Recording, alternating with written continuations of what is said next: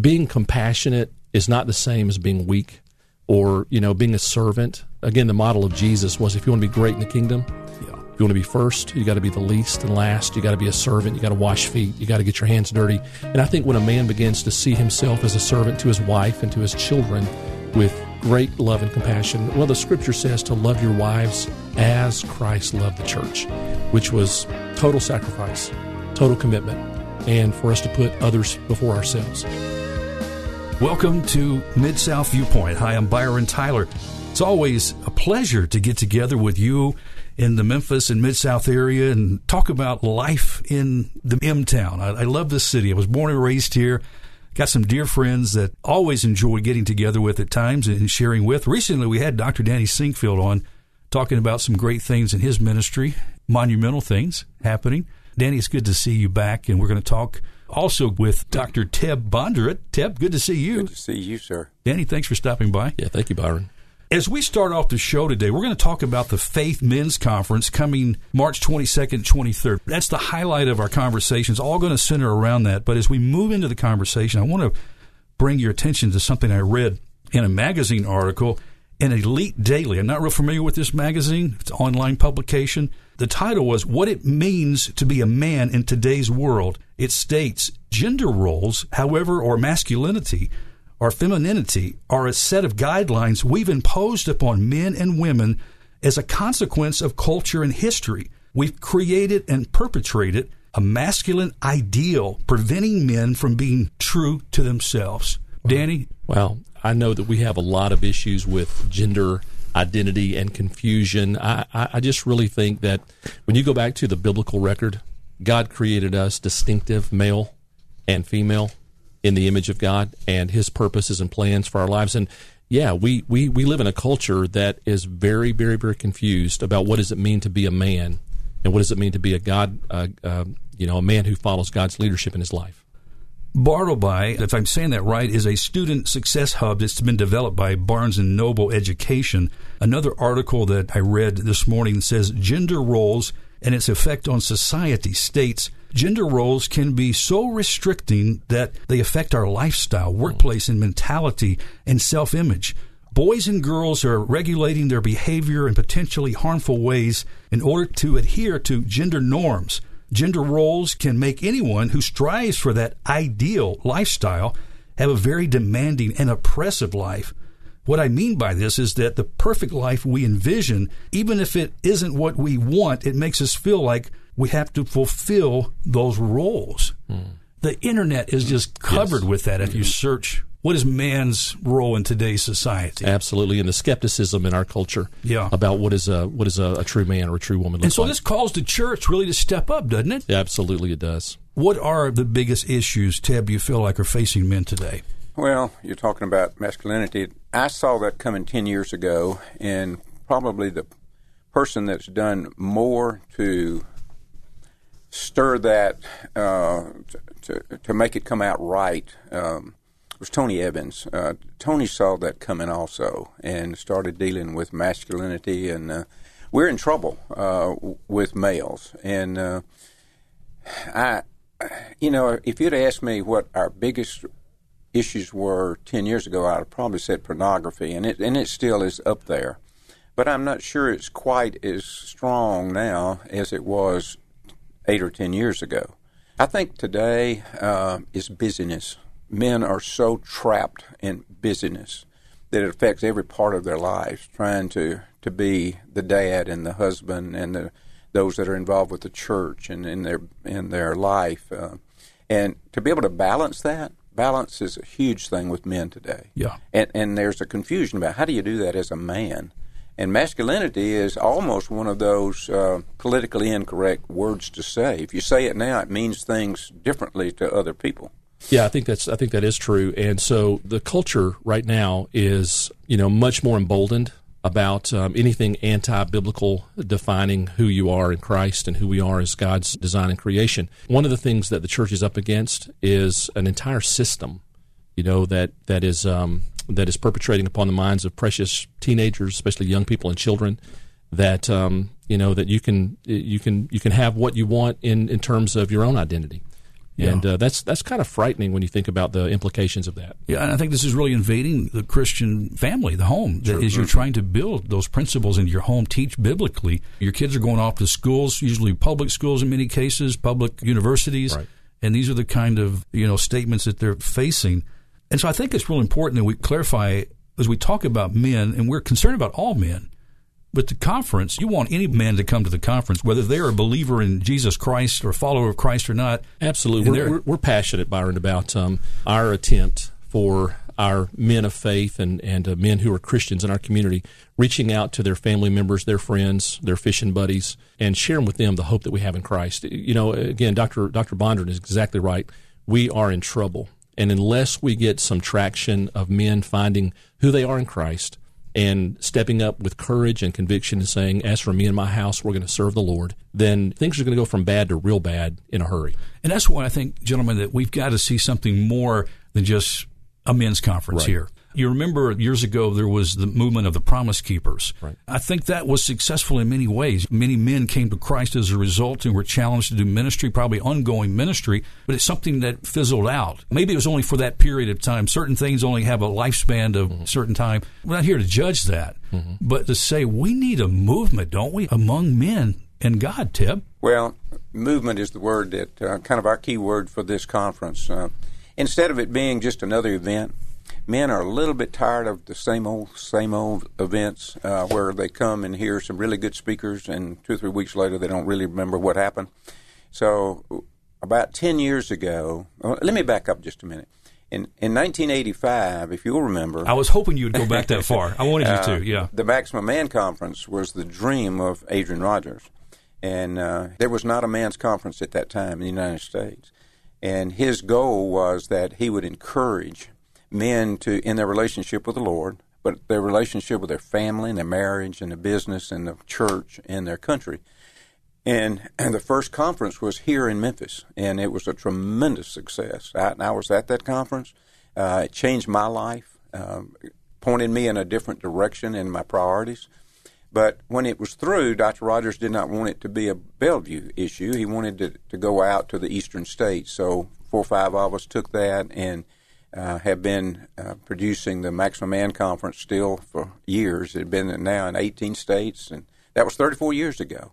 But about 10 years ago, it took a totally different little twist. Still has the same basic uh, drive of the man and his master, country, family. We weren't getting out of the church. Passivity and apathy crawled in to men. They were happy just kind of where they were in the church.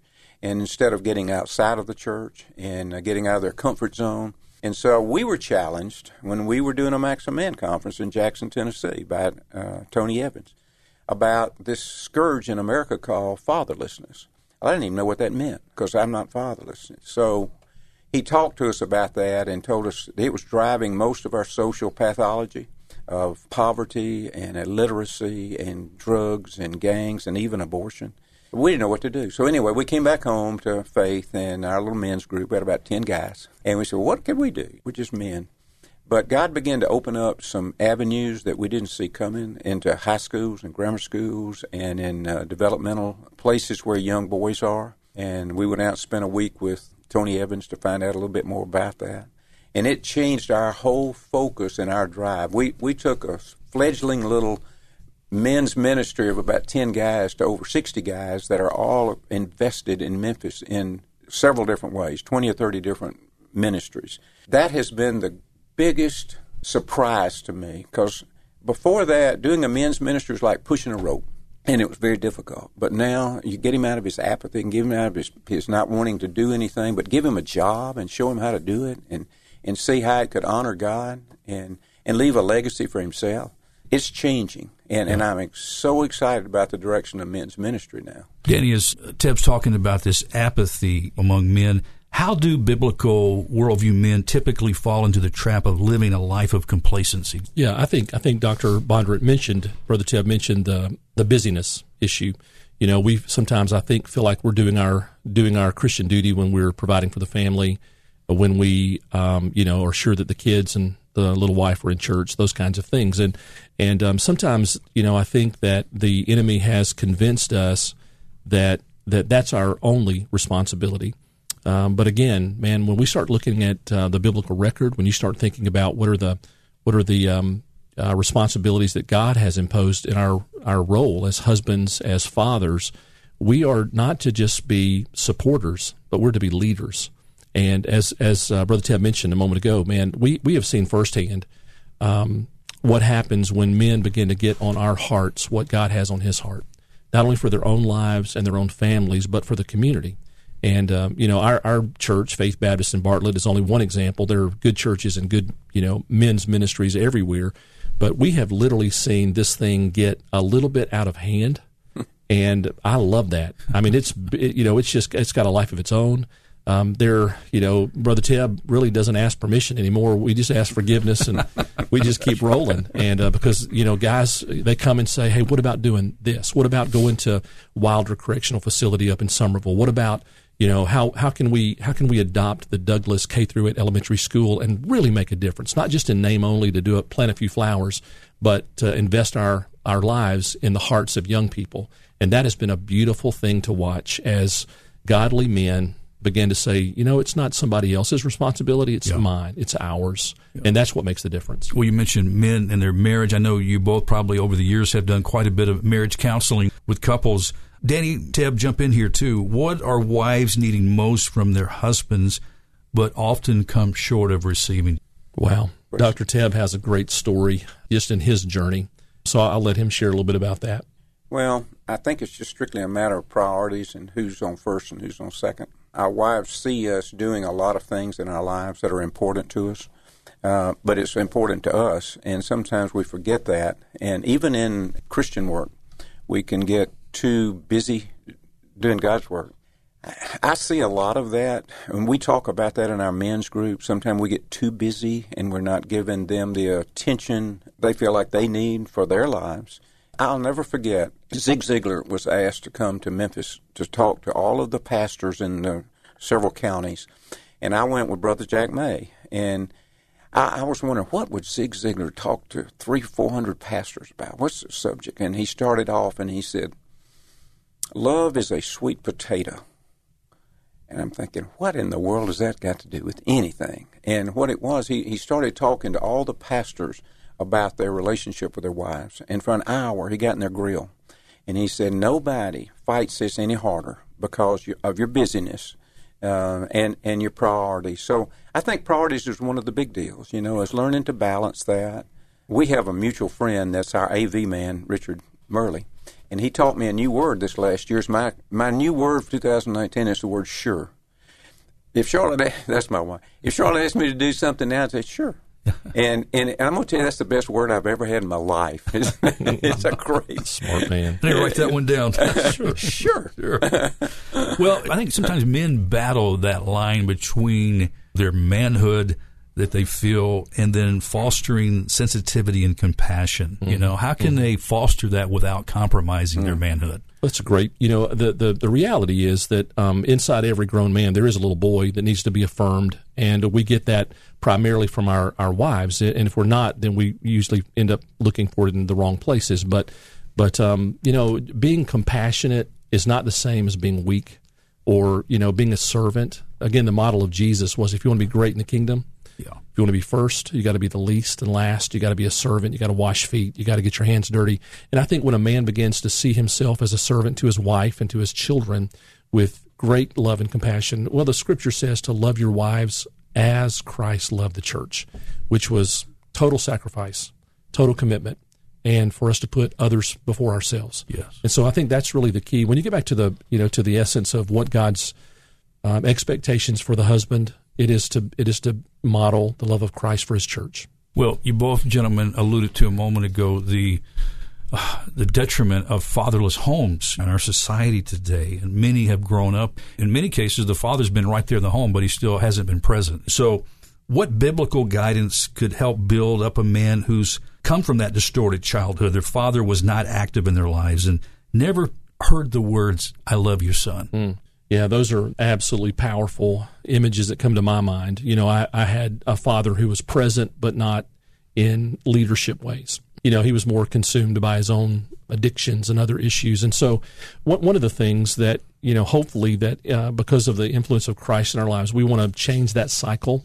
My role as a father of three sons, what I wanted to do was to you know model what biblical fatherhood looked like for those guys. Even though I didn't have it, I knew what it should be. I knew what it looked like you know, in our conference, one of the things we love about this conference is the breakout sessions. It's not just the big events, big room moments, and worship and good speakers, but in the small group settings. One of my sons, Josh, and I are going to do a, a breakout session on father son relationships because I think that is a key that is so significant and is missing, as you know, in our community and our culture.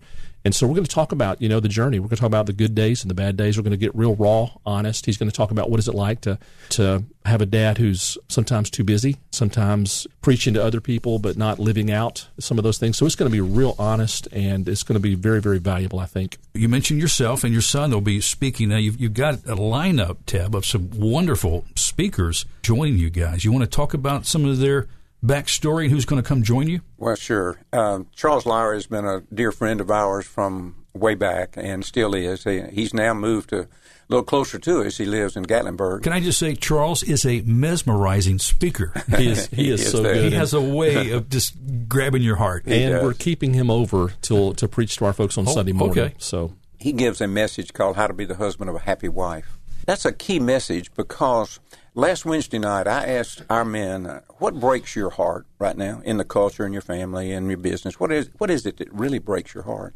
And we got 120 answers. The number one answer, because we'd been talking about abortion lately, but the second thing was marriages. And I'm thinking, well, isn't that strange? And it wasn't people's marriages outside, it was their marriages. And so that, that is a big issue on men's minds right now. Charles taught me long years ago in 1 Peter 3 7, it says, Husbands, likewise, live with your wives according to knowledge. I didn't know what that meant. But by going to Dr. Crichton and several of the key places in Memphis to learn what it meant to live with somebody according to knowledge. You know, the scripture says, by wisdom a home is built, by understanding it's established, but by knowledge its rooms are filled with rare and beautiful treasures. And those beautiful treasures things like contentment and acceptance and forgiveness and being uh, feel comfortable in your own home like you do in your slippers. Just learning what it means to live with somebody according to the knowledge of them and not all about you. So Charles is there, and uh, he will be giving us some uh, uh, several messages this uh, for the weekend. He's also speaking at a company here, Brim Foods, and uh, to uh, encourage them in in their uh, walk as a, a business person. I don't know Jason Cook like uh, Brother Danny does, and I'm just looking And forward Danny, you were to telling him. me former Titan football player. Yeah, Jason is a new friend of ours. Actually, he's you know relatively new in Memphis. He's one of the uh, pastors, teaching pastor at Fellowship Memphis, and um, we really learned of uh, Pastor Jason through a connection with uh, Ed Newton. Ed Newton's also one of our speakers. He's our former staff evangelist, served with us for about 14 years on our staff at Faith. He's now pastoring the largest church in San Antonio, Texas. Um, they have about 22,000 people uh, in attendance on a weekend. Wait a So- did you say 22,000? Twenty-two thousand. He preaches in five services on the Oh, weekend, my and goodness. he is uh, he's just an incredible young man. So Jason and um, Dr. Ed Newton are buddies. They um, uh, actually Jason talks about Ed being a mentor to him of you know how to preach with passion and those kind of things, and and so Jason and I have just gotten acquainted in recent months, and and he was so gracious to say yes to the invitation to come speak to our man. He is a powerful, powerful speaker. Uh, of course, he's uh, you know he is a football player. He did play at Ole Miss, and um, then he played uh, briefly with. So that's the the, only negative thing, right? uh, you know, if you're a Tiger fan, okay. you know, so- yeah, he's he's he's got that mark. But um, then then he did play with the Baltimore Ravens in the NFL, and so then God you know interrupted his journey and called him into ministry. He and his family are um, here with us in our city. Uh, looking forward to maybe having another interview with Pastor Yes. Jason on another time, but we're so gl- grateful that he's going to be sharing with us. He's got a heart for reaching, um, you know, across racial lines. Um, multi, he, he pastors a multi, you know, multi-ethnic, a very diverse congregation, and so he's going to bring a whole lot to this conference. Going to help us in a, in a lot of ways. So we're excited about him, and um, and of course the you know the young guys love love Ed Newton. He's the, mo- one of the most passionate speakers you'll ever hear. Of course, we don't want to leave out Colonel Alan Ferry. Yeah. Teb, tell me about Alan. Well, uh, that just kind of fell to us. Uh, he wrote a book called A Man in His Country, and we were looking for somebody to, especially right now in, in the uh, atmosphere of our country and where we are, and talking about our country, and we wanted somebody to come and that loves our country and is a true patriot and loves Jesus. And so we found uh, a man that had written a book about it, and we contacted him. And uh, he's a chaplain, and uh, he lives now in North Carolina. He's written several books about America and uh, patriotism, and uh, served. Uh, actually, went to Dallas Theological and went to several other schools and but he's new for us, and we're excited about him coming. He'll be wearing his uh, whatever navy blue or whatever that is, because uh, he's a full colonel, just to tell us about our history, our remembering stones that we ought to still be looking at and thank God for in, in our country. Uh, so, so he'll be coming with us, and uh, then uh, we're actually adding one more speaker. You know, man is a triune being. He's a he's a spirit, and he's soul, but he's also body. And our bodies are the temple of the Holy Spirit. And we go to things, but we don't ever talk about a man's health and his body and taking care of that and how important that is for his yeah. family. Because uh, men kind of put that off sometimes. And so that's kind of what happened to me about a couple of years ago. I was at a men's issue, and a African American pharmacist pushed me, encouraged me to go get a checkup and I did. Well, I wound up having a, a severe case of uh, prostate cancer. And I would not have known that had he not have urged me to do that. And so we've got a, a, a local doctor uh, to come and to just encourage men to start taking good care of themselves and when they ought to be checked for different things in their lives. Right. And uh, so that they uh, they can serve the Lord healthier. And and uh, we just don't want to lose a bunch of men. yeah, we know we don't. Well, gentlemen, as we start to wrap up our show, I do want to ask you something about your personal journey. What have been some of the toughest issues that you've had to confront as it relates to your personal journey of biblical manhood? Wow, that's um, again, we could spend a long time just in our answer to that. But personally, you know, personally, um, sometimes I think because of my absent father in my life, you know, someone that um, actually, I had the privilege of leading my dad to Christ as a young teenager, so we saw transformation and change happen in his life. But I, I think sometimes because of the absence of that influence in my life, there's been an overreach in my part. You know, trying to you know to be the the hero, uh, all things, you know, everything.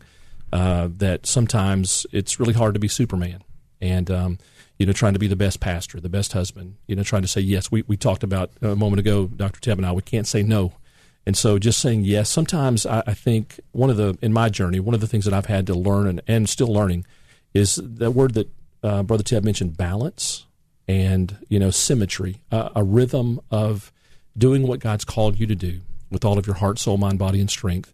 Whatever you do, do it, you know, exceptionally well as unto the Lord, not unto men. Um, but you know what? We can't do everything and we can't be everything. So I want to focus on my roles, my responsibilities um, of being a being a real Christian, being a, a, man who, in his relationship with Jesus, is real, authentic, genuine, spending time with the Lord, spending time in the Word. And um, that comes first. And then my wife, Rhonda, and I, we, we will celebrate 38 years of marriage coming up in April. Very excited about that. And so, one of the things that I'm learning is is that she is not just um, not just part of my life; she's essential to my life, and absolutely, you know, my first area of ministry is my relationship with Rhonda and then, you know, to be now a father of grown adult sons and have four grandsons and a little granddaughter on the way. Finally, we get a granddaughter in the family. Number five is going to be a granddaughter. And so, you know, those are roles. And, and then, you know, I get, have the privilege of being a pastor, pastor of one of the great churches. I'm in my 25th year as pastor of Faith Baptist in Bartlett. And all those roles are just, you know, incredible, beautiful. But the challenge, you know, the challenge for me is to is to be sure that I'm rooted and grounded in my relationship and my walk with Christ on a daily basis. We never get away from that. Yeah. Boy, that's hard one to follow right there. um, I, I, I, would say the balance is as much as anything for me. Uh, no is a tough word for me.